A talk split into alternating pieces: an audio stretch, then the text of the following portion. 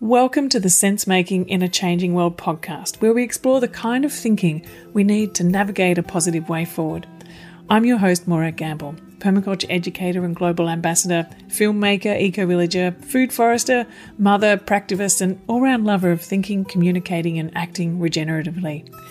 For a long time, it's been clear to me that to shift trajectory to a thriving one planet way of life, we first need to shift our thinking the way we perceive ourselves in relation to nature, self, and community is the core.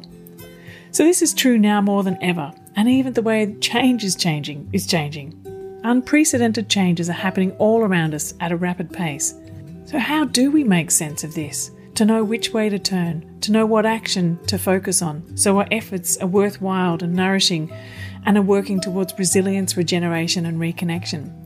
What better way to make sense than to join together with others in open, generative conversation? In this podcast, I'll share conversations with my friends and colleagues, people who inspire and challenge me in their ways of thinking, connecting, and acting. These wonderful people are thinkers, doers, activists, scholars, writers, leaders, farmers, educators, people whose work informs permaculture and spark the imagination of, of what a post COVID, climate resilient, socially just future could look like.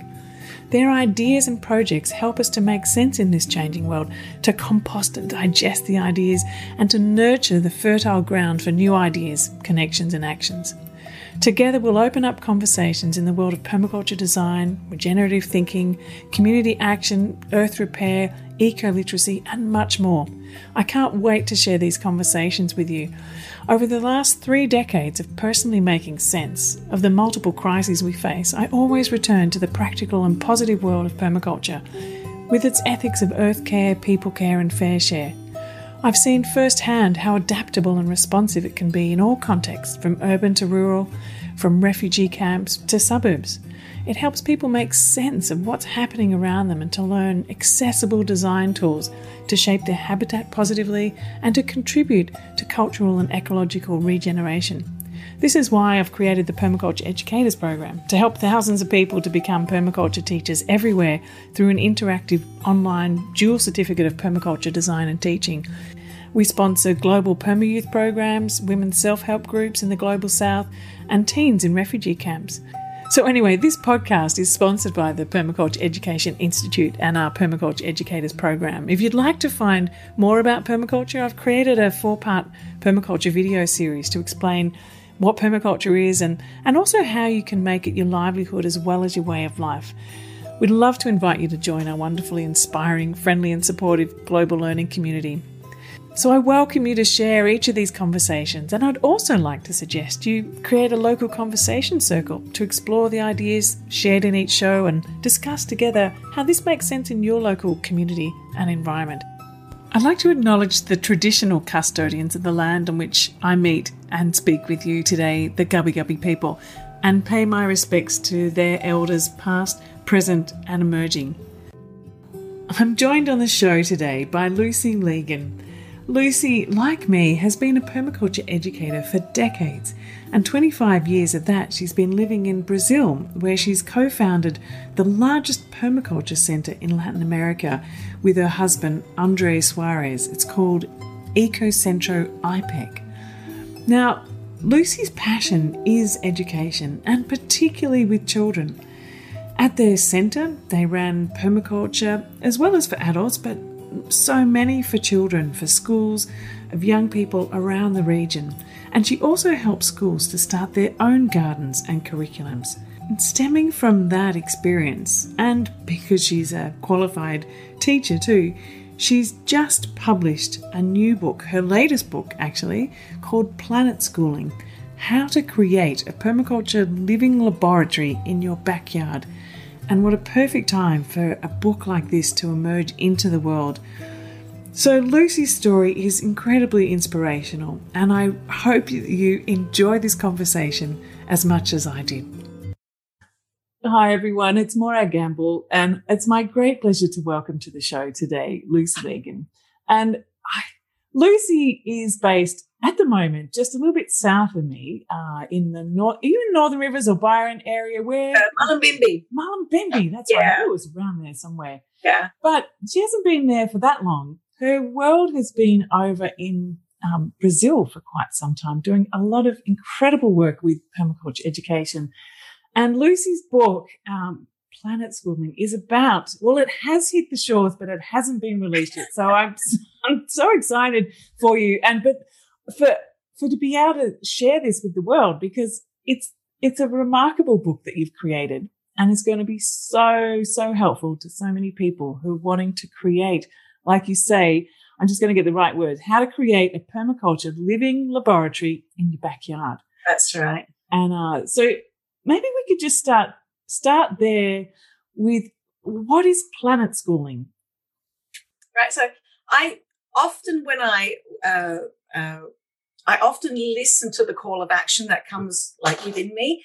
And during the first lockdown, when the, uh, the planet started locking down, a lot of people were writing to me because I have homeschooled my daughter. Was how do we do this you know, I, I don't know if I like my kid anymore because they were homeschooling and, you know, this new little uh, being came out. It was difficult for parents because parenting is one thing, but homeschooling is another because you do have a, li- a, little bit more structure and you have to teach them certain things. So a lot of parents wrote to me and said, Oh my God, I'm going to kill my kid. You know, I can't handle it. What do I do? So I was like, you know, we're lucky in Australia and several other countries that we do have a backyard. So the idea was like, okay, how can we get permaculture, the idea of permaculture education back to parents? So, so during this moment of lockdown or homeschooling, they can actually use their backyard to teach their children. And, you know, the children will be calmer because research shows that get kids out to the environment and they learn better and parents will be happier and uh, the you know uh, happiness and love will be restored in the family. Big task. Very, very noble, very noble goal, and and very realistic as well. Yeah, yeah. I you know, I homeschool my kids too, but I think it's a it's what happens too is there's a difference I think between schooling at home and homeschooling, and so what your planet schooling book and all the ideas in that is really trying to steer people towards the homeschooling or well beyond that it's it's you know what your what the title suggests is that it's about schooling for us to be you know living a one planet life to be caring for the planet to be seeing beyond ourselves to be seeing beyond you know our our worlds in our homes but in to see how we connect globally in so many different ways that's right and you know we're really lucky in australia our lockdown has been really subtle, but there's still other countries like Brazil and America that they're still homeschooling. Um, and you know, the kids are still at home and they don't have that, uh, that luck of having such a, you know, a large backyard because that's also a curiosity for Australians to have such a large backyard. Mm. Um, but most of my experience has come from Brazil. I lived 20, 25 years in Brazil and all the experiences that I share in the book are actually experiences that were created um, in an economy, uh, a low socioeconomic economy where where children don't have access to many objects. And how could we create amazing things um, with hardly any money, but still follow, you know, a permaculture education and also follow the dream of that, you know, that everything creation is possible um, and that was what really backs my my that's, word. That's so brilliant because that means that it's it's not just a not just a hobby for people who can afford it. It's an anybody's thing, and it's and you know we're seeing that in the work that we're doing um, with refugee settlements in East Africa. That you know that you can create permaculture living laboratories out of whatever it is that you've got around you. And uh, I, yeah, it's fantastic that you're bringing that um, and and making it so accessible. So just run us through a little bit what's in the book. In in the book, what what are people going to see in this book? But it's actually a, a mini design course for parents and children. So how do you look at your backyard? And how will you will, will you create a new design so you can create a you know a, we basically work with zone one and two and uh, five. So in your backyard, how can you create these zones um, using the space you have, using critical theory, and and creative theory. And and then from that uh, from that design then you can start learning the learning process. So learning process in this book is also for parents because to create a new vision of a backyard or a front yard or a side yard you really parents have to let release um, that control of having to control a space and, and allow children to redesign. And I really use the tag of redesign uh, their own futures because we haven't done a very good job of it. Um, and I noticed that especially in many public schools in Brazil, the, the adults did a horrible job of designing the schools. It's small play areas, mainly concrete. So I was really lucky to find some teachers or directors that agreed for the children to redesign that space. So that often meant crashing, crashing concrete grounds and creating gardens. So, so there were some really uh, out there teachers that believed that teachers could, uh, that students, sorry, and children could redesign their future. Because as I said, many adults have done a horrible job, and it's like we need to give them space. So that's the challenge, I suppose, for parents is that if they love their lawn and then, you know, the child says, let's rip this lawn up and this is a part of my design, is letting go of that because it's a learning experience.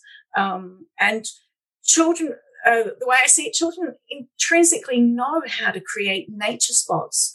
Um, they understand insects and and uh, amphibians and much more profoundly. And we did too, as, as children, we did too. But something happened in our education where we lost that contact. And we thought that lawns and concrete and, uh, you know, creating concrete jungles and, you know, was a better idea. And, and nowadays we know it's not. So we're trying to regreen urban areas and regreen our own backyards.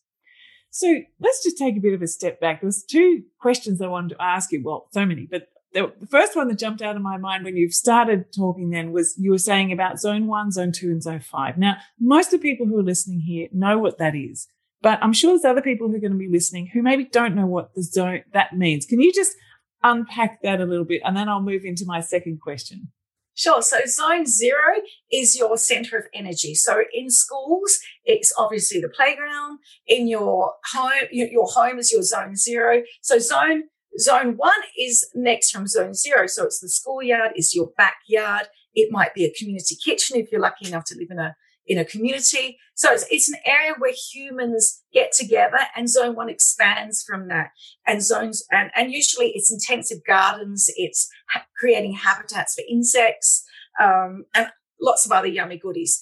And then zone two is it's stretching from zone one. So we're looking at food forests, maybe hot composting piles. We're looking at maybe larger ponds. And this also depends on how large your space is and how big your school is.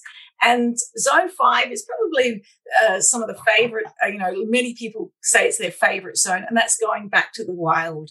So it's you creating a zone where it's going to be untouched. You're going to let it get messy and you're going to see what nature does with it. And you'll help nature by planting certain uh, insectary plants in your backyard. So you've got the insects and the amphibians and the frogs and the lizards all coming back to that space. That was a really quick. that was brilliant. Really, really good point. I think. Yeah. Right. And and also too, my you know the way I often describe it too is that zone five then also just is kind of a layer that uh, is over everything. You bring exactly. the wilderness spaces into everything that you do. And, yeah. Yeah. And, yeah. Then, and also about how you really try and make sure that all of these, the inner zones are as compact as possible. We can meet our needs and have the smallest footprint so that we can rewild as much space as possible. It's kind exactly. of a beautiful yeah. way to think about it too. Yeah. So I often tell people, oh, sorry, Morag, I often tell people that you create your paths and whatever isn't path is a garden. Yes. Whether it's a garden for nature or a garden for a kitchen garden or a garden for, you know, for pleasure. that flip I yeah. love that flip because often we, uh, you know, we see design from beds. You know, there'll be a like a raised bed here and a raised bed there, and all the rest is the the the path. Whereas I think if you start from the paths, everything else just starts to make sense because you get your flows happening. Exactly. You know where you need yeah. to go, and then everything else just kind of.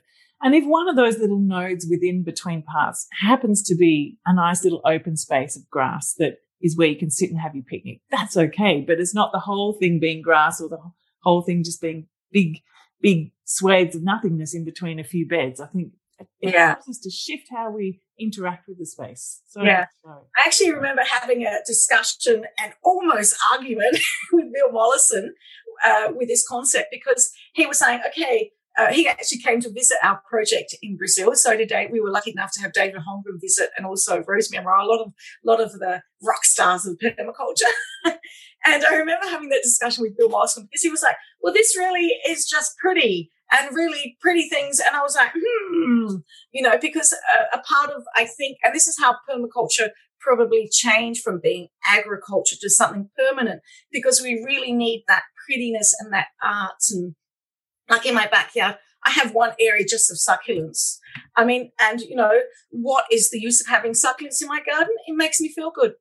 It makes me i look at them and it's delicate and you see the nature's patterns and my grandson loves it. And you know maybe it might not be useful um, in a permaculture sense or but in a culture sense definitely. Um, so you know i think also uh, and this is where children uh, really get it because they like putting sometimes it, you might think well this is really not it's not edible it doesn't really fit this this and what but it's beautiful so it stays you know, and it gives me a sense of peace and and um, and if you're going to connect more and your kids are going to connect more, your grandkids are going to connect more, it's going to get them outside, it's going to get them engaged, and then other things will start to connect with that. And also the beauty that you created in the buildings at your center in Brazil. Yeah, Um, yeah. you know, like just I think that that ethic of beauty, I think Yeah. just just emerges from everything that, that That's right. touch. Yeah. That's right. And and that's and I've got a, a couple of slides to share with uh, people. You know, that was the sense of okay, it, it's not. It doesn't only have to be functional. It has to be aesthetically pleasing. And that was the way I always used to joke and and and talk to my partner about.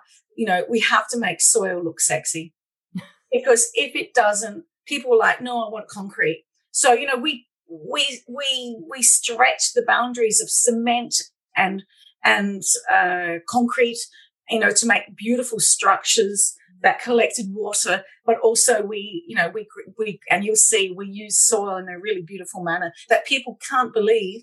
Wow, this is a soil building, Mhm. a building I think- in soil. I think that's really interesting too, because particularly where you were in Brazil, to to invite people into a space like that to see how things could be done differently. You have it. It has to functionally make sense as well, That's but it needs to touch people at a at a you know like at a heart level. So it needs to be practical and beautiful, as something something so inviting that you want to sort of head towards that. Because changing from what you've got now takes energy. And so it's got to be really worthwhile to make that Yeah. shift. And I think, you Sure. know, by drawing people out. But, uh, but my second question that I was alluding to before was it's, it's tied to all this, but I really wanted to ask you to share with us a little bit of your story about, well, how did you actually end up in Brazil in the first place? I mean, you're obviously Australian, but you've spent 25 years in Brazil. Like, Yeah. how did that So- happen? it was a bit crazy because my my partner uh, Andre is Brazilian, but we were living in Australia in central Queensland, and we uh, he had just opened a, a- small after doing a permaculture course with with Bill Mollison down south, which was in fact this area. uh, he went back home and he decided to. I was organic gardening. He decided to change the space, and I was I was actually not very uh, open to permaculture. I was just like, hey, dude, you're encroaching on my garden. You have your own garden, and I'll have my own garden. And uh, then I was spying on his garden. And I, the, you know, the difference between organic gardening and permaculture was the design element. And I started picking up on things and, and, you know, started enjoying the idea of, of doing permaculture design. And then we were like, okay, let's go visit your family for a year. We've been here for seven years or six years. And we went to visit uh, Andre's family for a year, but ended up living 25 years or 20, maybe 23 years. Like Uh. Yeah. And, and of course I was coming back to Australia, but I really took this challenge of, of creating a permaculture. Uh, firstly, you know, I thought it was just going to be a permaculture space, um, you know, a, maybe a, a household, uh, but then it's ended up turning into a, a massive center. And that's because it, that time in Brazil, people really needed hope and people really wanted to change from uh, a non organic diet to an organic diet. Uh, there's something like uh, uh, I think the total is like Brazilian people drink about five liters of uh, agrotoxic chemicals um, a year what? because of all the stuff. Now, I'm not sure what Australians or other cultures are doing, but somebody actually measured measured that. So if you know, looking at their diet, that's how much each uh, Brazilian is drinking. I'd be curious to know how much how much we're drinking in Australia if you don't have an organic diet. So it was it was a, you know a moment.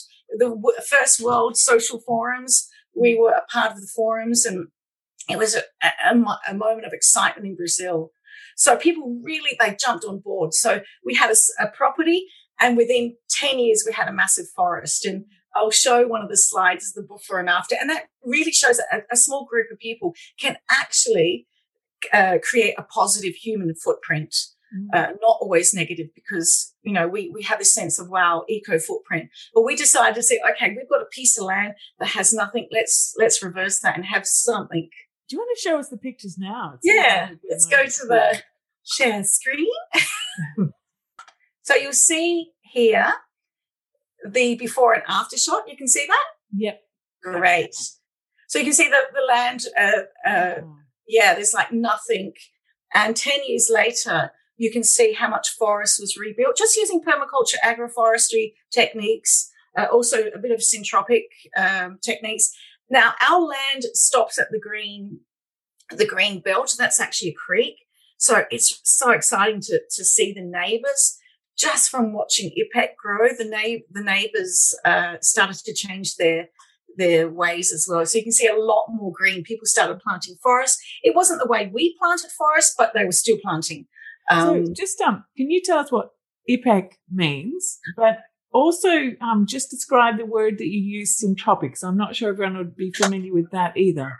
Right, syntropic came from a chap called Ernest Götsch. He's a, a a, a guy from Switzerland that's living in Brazil, and he created a methodology of creating forest um, in a in a rapid way. There's a few differences to permaculture, like um, they don't plant on swales, where I, I enjoy planting on swales. I like finding nature's curves and following what nature offers and collecting water and planting forests on the curves. Syntropic has a great way. It's it's a heavy chop and drop. So you plant trees and you radically chop them, and then they produce fruit. So there's a lot of similarities to agri uh, to agroforestry permaculture way, but you know there's some also some differences. So you know because I was in Brazil and people were writing to it, you know parts of the forest here were, were syntropic, and I did I did a plant on swales which in the end, um, you know, the result is the same in the end. You have a massive forest in the end. But I suppose for degraded areas, syntropic is a really fast way of returning um, nutrients back to the soil. As you can see, the soil is mm-hmm. is quite degraded. This is the Cerrado, which is similar to savanna, so it's in the middle of Brazil, and it's where they grow lots of soya for the planet. Uh, so it's an area that uh, has like in the region we live, it's about 124 waterfalls. So it's really precious in water. It's the it's where the the birth of the waters of the Amazon starts. So it starts in the Cerrado and goes down to some of the Amazon. So it's a really important place to protect. It's now classified a hotspot. Can you tell me a little bit about what you saw as the impact of soy growing in the area, both ecologically and socially? yeah, it's you know it enslaves people basically. You you know people are paid nothing, hardly anything to um, mechanically produce soya, and the industrial farming system just sucks all the water out. And uh, it, thank goodness they don't place pesticides like I've seen in America. They don't have planes and that in this area. They it's a hand pesticide, but it still damages the the farmer uh, or the worker and the space and the water area. So, and you know, the headwaters too of yeah, exactly. Amazon, the groundwater. Yeah, and I wonder too whether the um sorry just to have this sideways conversation oh, while great. at your place. um, so the soy that's grown there too is that mostly for animal feed that you well, it, it actually yeah uh, it's for animal it's for um also for paint believe it or not oh. the soya ink. So a lot of the newspapers we have today that we don't like, I get a newspaper delivered to me weekly. I don't want that newspaper delivered to me, but it's just delivered to me weekly, a local newspaper. And that's basically, I look at it for a second and throw it straight in the recycling bin. So that's like soya, soya paint just going straight to the, to the bin.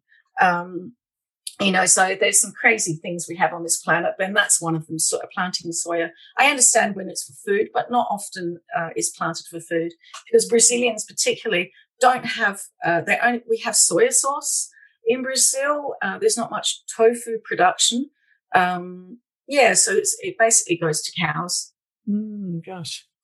Well, that's thank you for for sharing that. Um, yeah, let's continue to have a look. At, yeah, I thought I'd flick to the next one. So inside that forest, these are amazing things that you find. So you find a lot of we have a lot of students come from all over the place now, but mainly uh, Latin America. We have African uh, students, a few people from the states. Not many Australians come because it's so far away. But you see, we we love working with soil, so you have all these wonderful, crazy structures. And most of our water is collected uh, by water tanks. Um, so yeah, that's. I'll just so come now back. That you're here in Australia. Um, is there someone over there looking after? Yeah, yeah. We uh, we was uh, we came back to Australia. and We were supposed to go back maybe uh, eight months ago. Uh, there's a group of young people, and this is when you know you're doing your job right. When you can leave accidentally for a long time. And there's a group of young people, they've just taken over the space. So they, they're still doing courses and they're doing uh, much smaller courses. But, you know, they still have volunteers and, and uh, they follow all the correct protocols. So they, they learned all about COVID and then they're doing the same protocols that we have here in Australia. So they were uh, quite, um, you know, it's quite beautiful uh, how they've been working, mm. um, and they just they just create. You know, they just keep creating, which is lovely. I was going to just let people know who are listening to this by audio that I'm going to share the pictures that we just saw um, with you because they're beautiful and and um, that building that had all the lights on it. Tell us what that what is that? Yeah, well, that's our believe it or not our classroom. Uh, it it's it was made uh, by uh, uh, with 200,000 hand pressed bricks. So there's no firing in the bricks. So we made the bricks from the soil of the area. So it's actually a bit of a pit.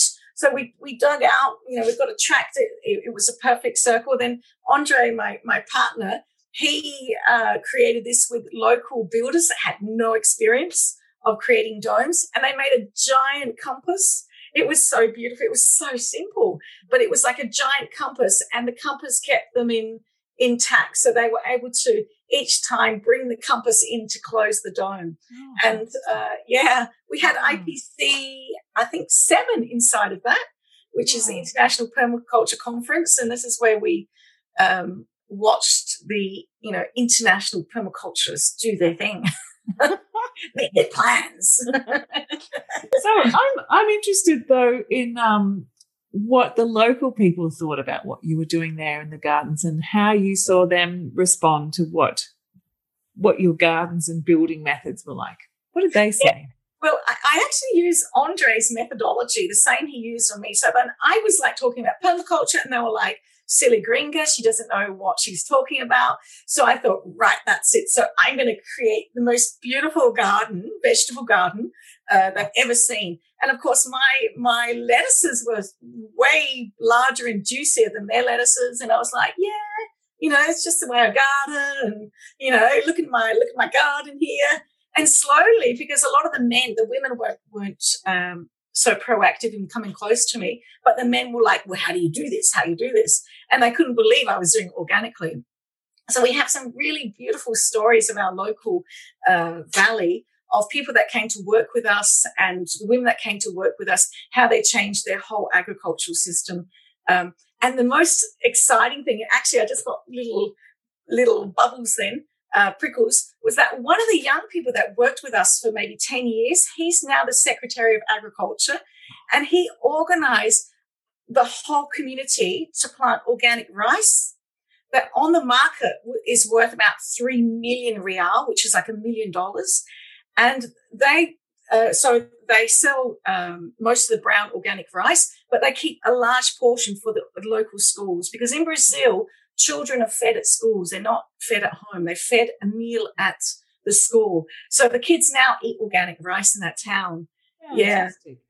Look, you know, these stories of how it can ripple and how by inspiring people and then they take it to wherever they're going to. So whether you become, you know, a leader in your local community or you're a teacher at the local school or, or whether you're a gardener in someone's place, those ideas, once they kind of find a place in you, can start to, to bring change and, and change at all different levels.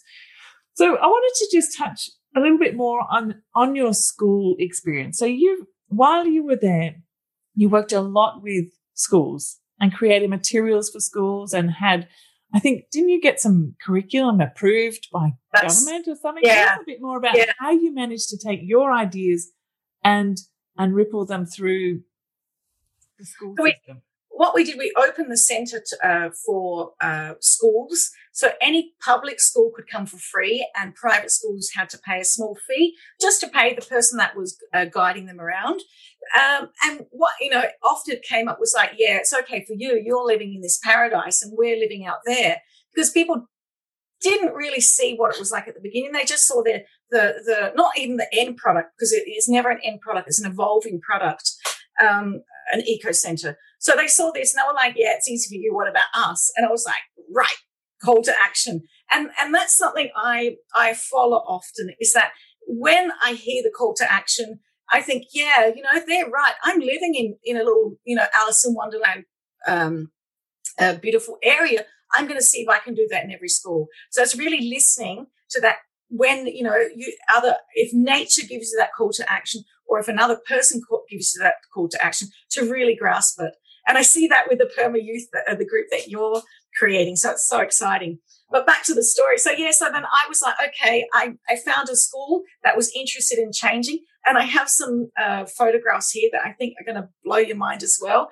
And I spoke to the students and, you know, asked them if they were interested in doing this um, project. They loved it. And then we found other Brazilian educators to jump on board because I didn't want it to come from a gringo. And that's really strong in the Latin American countries that I am an outsider. I will forever be an outsider. Just the fact that I have blue eyes, I will be an outsider. So I accept that. So how I incorporated that. So I'm an outsider. So I need Brazilians on board with me. And then, you know, that was easy because a lot of people believed in the project and then we change one school, then another school, then another school. We only change public schools. We were, uh, if, if private schools wanted us to change their space, they had to pay. We were very clear about that because the difference between a public school and a private school in Brazil is huge. It's like, you know, the other sides of a rainbow. So we were quite definite uh, that private schools needed to pay to support the project uh, but private schools got this. We found money to help them um, do this. So you've got some photos to share with us? Yeah, I'm going to oh, share the screen. So we we wanted to encourage a partnership ethic with uh, children, but they were becoming partners with with Mother Nature. So I'm just going to jump to this is one of the schools. You can see this is their play area. They weren't allowed to use this area because uh, some builders started a, a project and you know, the director didn't really know why it stopped or why, how this happened, but this was like maybe uh, a few years that, that, the students were looking at this. Mm-hmm. So we hmm. gave them a mini design course, the same as an adult, but of course the, the techniques are different. Some kids, they didn't want to draw the space. They wanted to use clay and they, you know, measured out the space and designed the area. Tested the soil, just like we would test the soil. So, you know, was it good for building? Was it good for uh, growing? And, you know, the kids that were right into measuring and mathematics were encouraged to, to map the space. And so here we go. This is before you remember. Now, this is one week later. So we had a three day um, working bee now, Brazilian schools are different to Australian or I think also European American schools, as that a school is divided up into three uh, three areas. So little children arrive at school from seven to eleven. They have their lunch and they go home. The middle school goes, starts at the school at one o'clock and goes until five o'clock. And then some schools have the next uh, class, which are the high school students, and they come in at seven o'clock and finish 11 o'clock at night. Okay. So it's a real challenge to try to get a, a design that each each area, each period is happy with, and they won't destroy the work of the earlier period or later period. So, but saying that, having 600 little hands on the project created this. This is one week later. Oh my gosh. I know. Isn't that amazing? So you can see super Adobe uh, benches. We fixed the tables up. Obviously, the famous herb spiral is in the middle. Um, little garden. So we have a little zone uh, five was where you can see, I think you can see little um, little plants that we planted in the corner.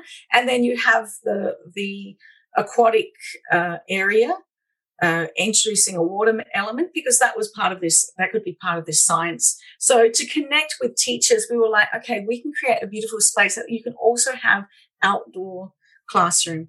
And you can see we have planted larger plants and these are these things we access from IPEC. We just grabbed things from home to throw in there.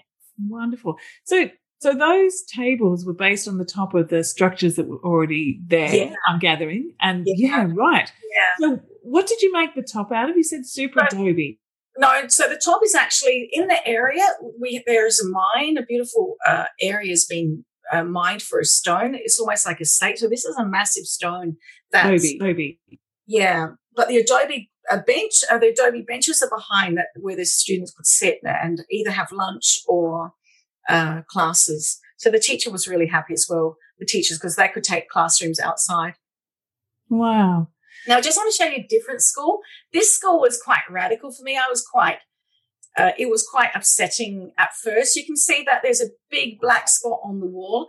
This area was tiny and kids couldn't use that area because the neighbor kept throwing hot oil out the window because the house is right up against the uh, wall and it would dribble down and it created a, a, a disgusting insect infested soil that was, you know, just oil.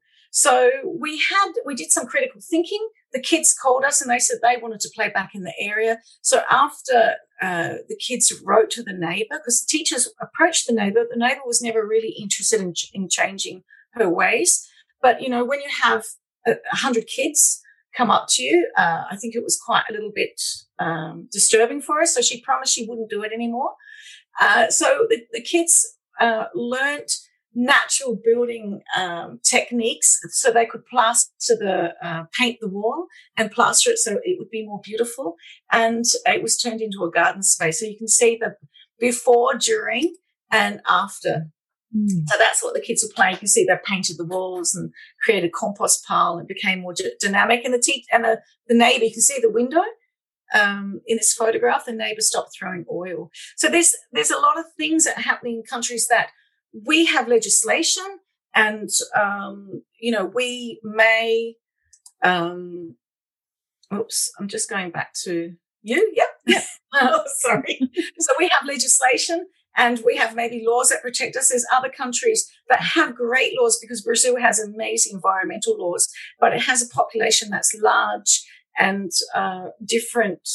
You know, this neighbor had different ethics. So it was a challenge for the, the teacher was really nervous because she knew the person in a private setting. Mm. I was like, okay, let's keep it, you know, this will, the green gear will pick this up with the children. and they created, created a beautiful area. And I bet, you know, the neighbor's probably really happy looking out on this beautiful yeah. area now with yeah. these flowers and yeah. Yeah. And she has a bit more compassion as well because her kids went to the school but grew up and for her, you know, that mm-hmm. was closed. Yeah. So she's been there, done that. But of course, other children.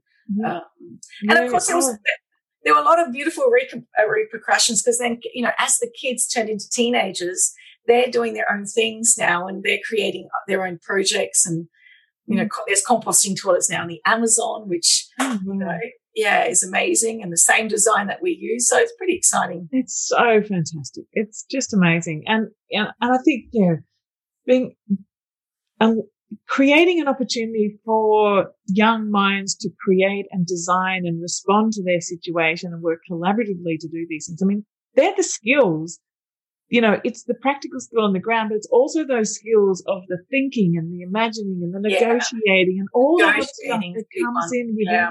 that is so important. Yeah. Uh, gosh. Consulting, consulting, and also conflict resolution is a big one. Okay. And this is where I think, uh, once again, children are much more open than adults because we come with our baggage.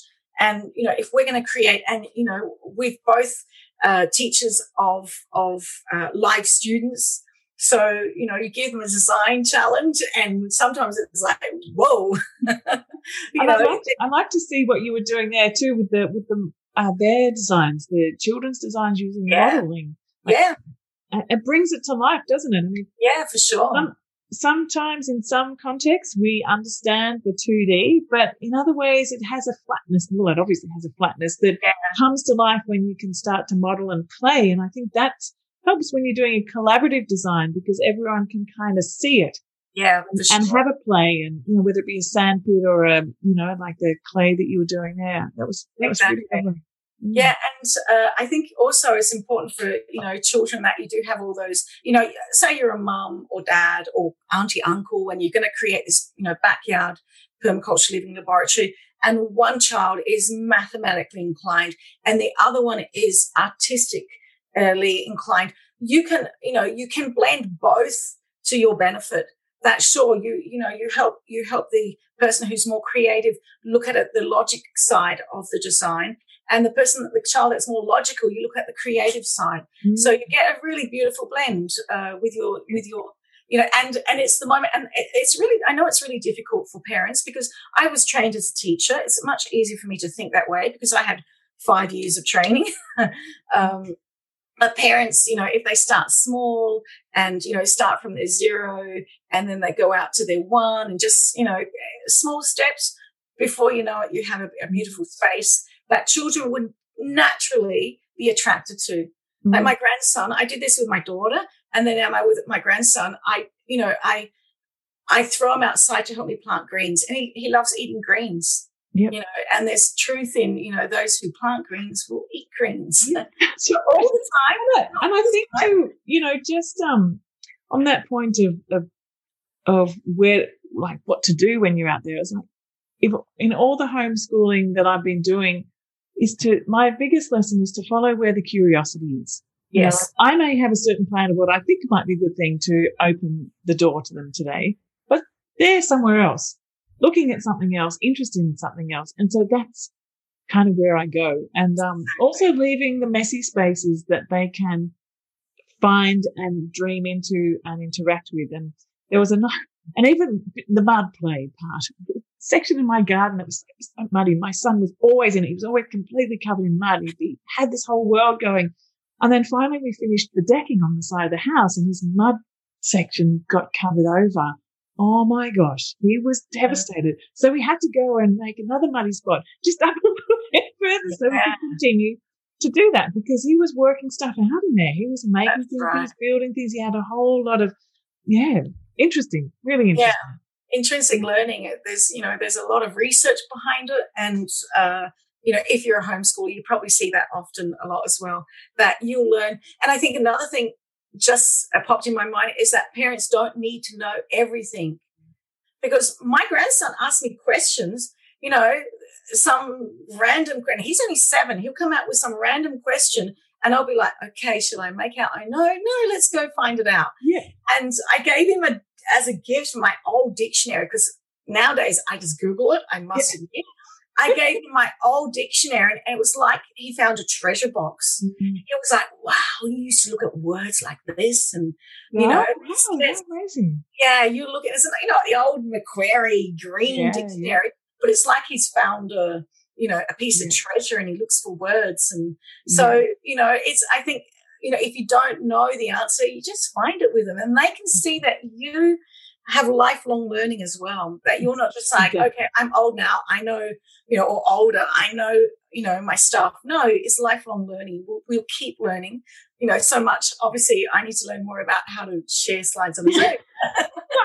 you know, but you're absolutely right. I mean, that idea that to not be afraid that you don't know everything. And also as a, as a permaculture teacher, I think often when you're just starting out teaching, you think, I can't teach because I don't know everything. You will never know everything about it, but you know enough to be able to set a frame and to be able to hold the space and to enter into that, into that. And the same with the homeschooling that, um, you know, when you, when you say, Oh, that's a really interesting question. Let's go and explore that. I think is such an important thing, particularly when you're working with young people. It, ch- it, changes that kind of teacher learner. Oh, well, I'll always get something from someone that you get something from a community of, of people. You might go, I don't know that, but I know someone who does. Let's go and talk with them. Let's go and see what they do. Or, exactly. you know, or yeah. hang on, I think there's a book on our shelf. Let's go and have a look at that. Or, or yeah, like, or Google, Mr. Google, you know, like there's all different possibilities of finding out. And, um, yeah.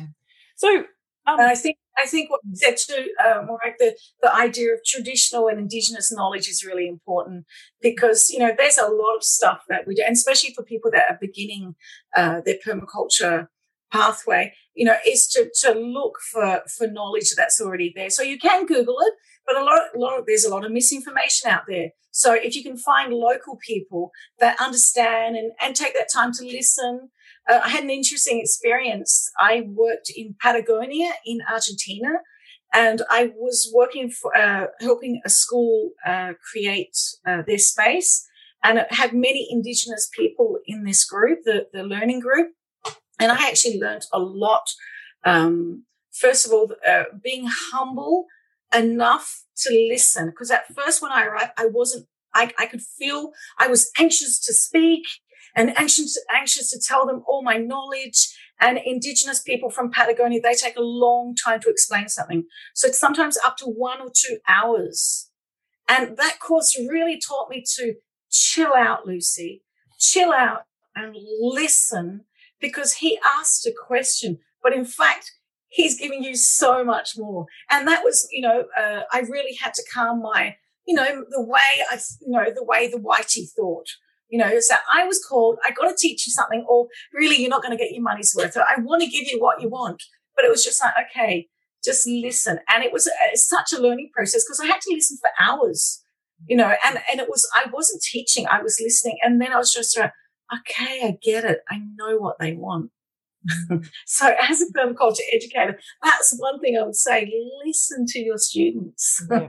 Yeah, you know, and then you actually find out what they want. So the course is not just a permaculture course, it's a course that is almost personalized because you can you're listening to what they need. Yeah. Yeah. Absolutely. It's a hard lesson.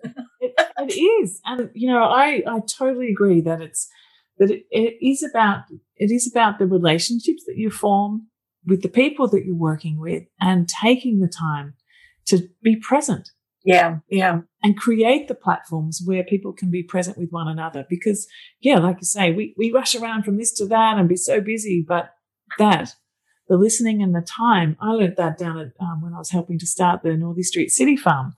That, you know, that was the biggest thing that actually having someone who was in the middle of the city farm whose, whose role really it was, was just to listen to what new members who were coming in wanted to learn about or how they want to connect or what their story was. So then you could find a way to try and weave their story with the story of the project. Yeah. There was a, like from, from the get go, a relationship rather than just saying, Oh, hi, you're new. Okay. Will you just pop over over to the seedling raising area? And like, exactly. I don't like seed raising. it's like, and then they won't come back. Like, yeah, exactly. And I love that little farm.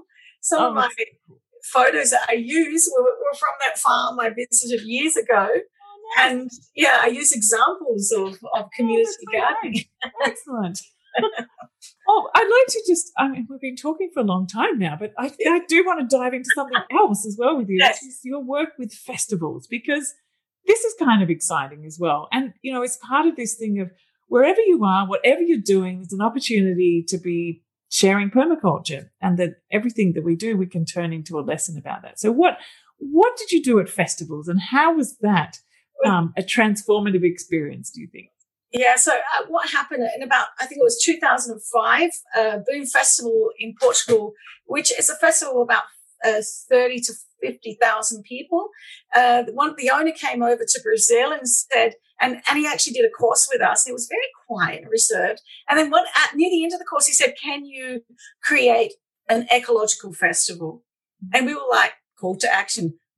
Of course, of course we can. If we can call, because he, you know, it's all about creating the scene. And he came to the uh, eco center and it was all beautiful because he imagined it would be a bit more sterile, a bit more biological, but it was cr- just as creative and biological um, and permaculture in you know everything. So we were like, okay, we took the challenge. So in 2006, we worked at uh, Boom Festival, and we created the first, uh, not the first composting toilets, but the first composting toilets where the soil would, would remain on the land. Mm. Um, and that was different. And then in 2008, it was gardens and, and then it was water systems and then massive large water systems. And we kept, the festival kept winning awards. And then other festivals, the ripple effect was quite amazing. So, you know, we went to the USA and Australia. We've been, we've been doing uh, quite a few festivals. And the idea is to bring organic food to people, especially for Europe. Uh, I, I, looked after about 20,000 square meters of gardens. And it was a space where people that didn't, because in Europe, the, also the, um, the economic range is quite wide. So people that were at the festival that jumped the fence or whatever they did, uh, they had they they had food available for them uh, because you know food was quite expensive. So you know it was the idea of of of uh, 30,000 people could live in an eco village for a week where the systems, it was a closed loop system. So the soil, the, the, the uh, sorry, the, the poo would be turned into compost, um, the human manure.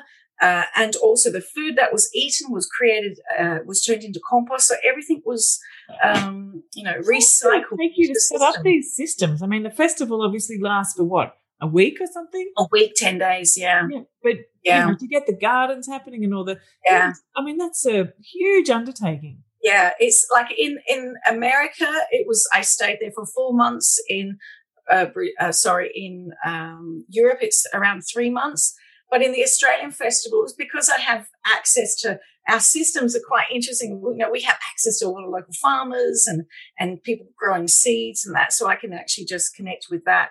Um, and also the you know like you know, uh, Rainbow Serpent Festival is in Victoria. It's two hours away from Melbourne. So I have access to a lot of materials. But in these other places, I didn't have access. So I had to connect in other cities with, with amazing grandmas that were still planting their seeds to, to buy off. And every two years they knew, oh, you know, they knew I was coming. They knew what I liked. So they would just plant it and I would buy it. So the local economy also benefited from having eco systems. And it really, you know, and, and also part of my, my own personal idea was, was some of these young, a lot of young people go to these uh, festivals. They're in a really fragile state. And if you have a garden, uh, you know, if you have, it's not just techno build, you know, techno and trance or rock and roll or reggae. There's a space that's silent mm-hmm. that young people can actually come and reconnect with nature. So at that fragile moment, you know they they find safety with nature and that sort of embracing. So a lot of my d- uh, designs were were you know embracing that whoever would come into the garden felt like they were being looked after hugged by nature. Oh, it's it's so amazing you know and just the scale of that work yeah. and the possibilities of creating short-term eco villages or experiences of whole systems communities. The power of that to touch oh, like all those thousands of people, they go away with that feeling that, oh, this is, that was amazing. That was something where I really felt whole. Yeah. And yeah. then to be able to take that back out into their daily life and wonder, well, how can I transform what I'm doing here to bring some of that? Or maybe, you know, actually living in community and taking some of those lessons. So I think it's just such yeah. a ground for, for cultivating new ways of seeing the world. It's just brilliant. Yeah, and it's a way that that uh, adults can can uh, enter a young person's life the way they want you to enter, not the way you want to enter their life. So we had, we, you know, we created uh, areas where they could do mini courses. You know, we had workshops and speakers and things like that, and they would come and go as they please. So it's there. We're here. If you want us, come and talk to us. If you don't, okay, maybe next festival.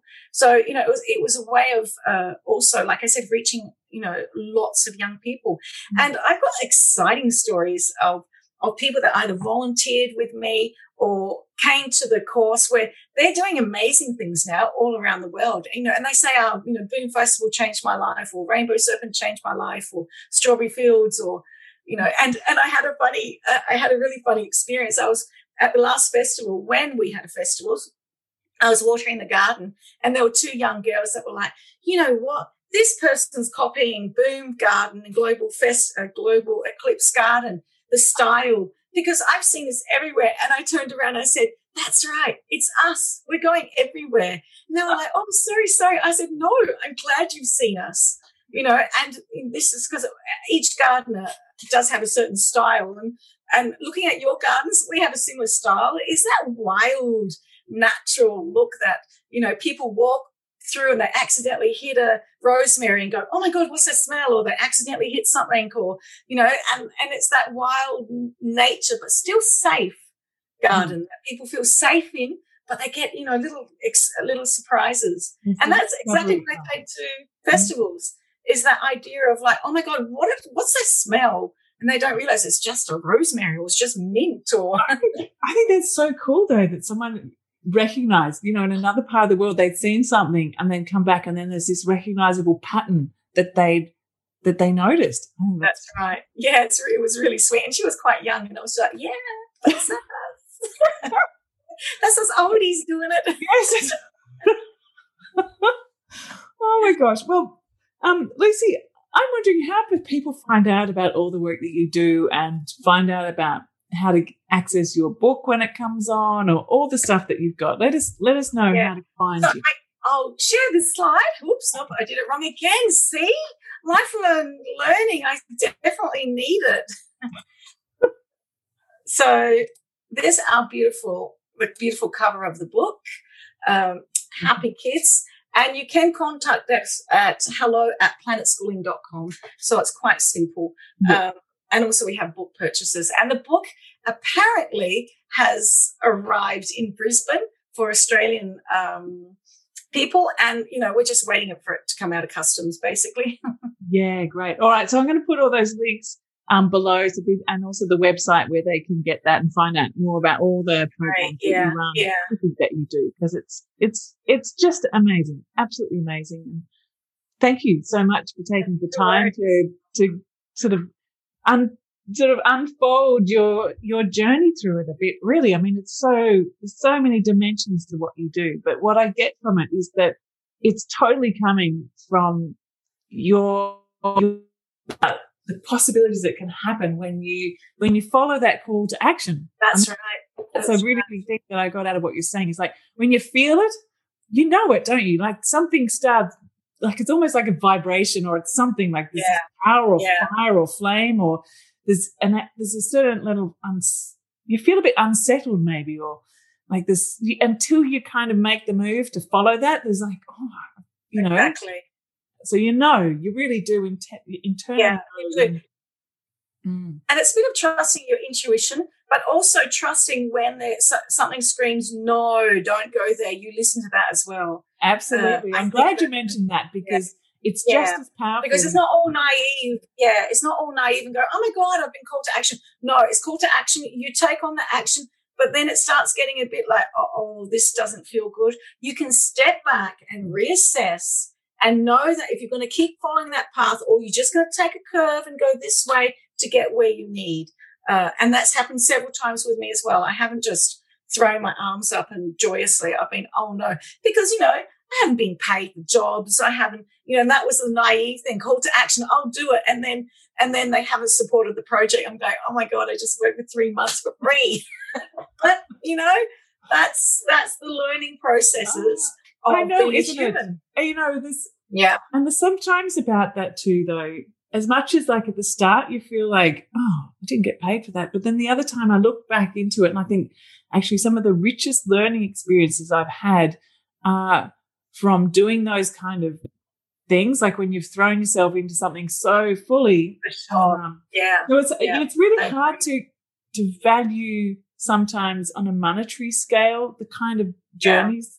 That it feels like we yeah. both kind of have. It's, yes, sure. we need to also be paid for the work that we do, but but sometimes you know it's not and it's not just being philosophical about it. I actually truly mean that you know some of the most amazing learnings have come from from the yeah. work that that yeah. I've done as a volunteer. Hmm. Yeah. But not when you intend to do it, though. It's different, isn't it? That's right. Not when, yeah, somebody's connected in contract. Yes. And also when you have, like, you know, with the perma group, group if, if people are expecting a certain outcome, it's only fair that you know the other party uh, honors that outcome, especially because we're working for a beautiful thing. Yeah. We're working for nature. We're working for the maybe the future generations. Uh, a lot of times we're not working for our own personal benefit. It's to uh, that ripple effect because we yeah. want other and you know and you know I this is where my I suppose my feminist perspective comes in that that especially women working in this area should be paid if there was a contract. And I get a bit like, oh, look, and, and, I'm just, I'm just feeling That's another that as well. That it is a whole other topic, but I think yeah. maybe it's an, a, another conversation because yeah. a lot of people are asking this. Like, yes, I want to work in permaculture. This is this. I feel called to action, but yeah. how do I actually make it a living? Yeah. How do I get paid for the work that I do, or create uh, a living through doing permaculture? And this is kind of what you've done throughout yeah. your life. It's what I've been yeah. doing throughout my life. So maybe that's maybe we've just created a segue to another conversation. I yeah, think. I think so. And it might be interesting to get other women from other yeah, other and we have a you know a panel of, of, people who work in public. Let's do that. All right. And this is not to exclude men. It, because you know you may have a, a sister, a daughter, a mother that's struggling with this too. So we can give hints on how to, you know, especially for women to to branch out. So stay tuned, everyone. Yes. You've heard what's coming up soon. well, thank you again, Lucy. It's no been worries, thank you. pleasure to spend the morning with you chatting and and um and I know that everyone who's listening, um, there's just so many aha moments and and insights there. And to, you know, I encourage everyone to to get a hold of Lucy's book because it's it's not only so full of practical uh, ideas, but it's it's also just a beautiful book that whether you have kids or not, I yeah. think it's going to be really helpful. That's yeah. right. Great. Thank you so much. Thanks, Lucy. Take care. So that's all for today. Thanks so much for joining us. Head on over to my YouTube channel, the link's below, and then you'll be able to watch this conversation. But also make sure that you subscribe because that way you'll be notified of all new films that come out and also you'll get notified of all the new all the new interviews and conversations that come out. So thanks again for joining us. Have a great week and I'll see you next time.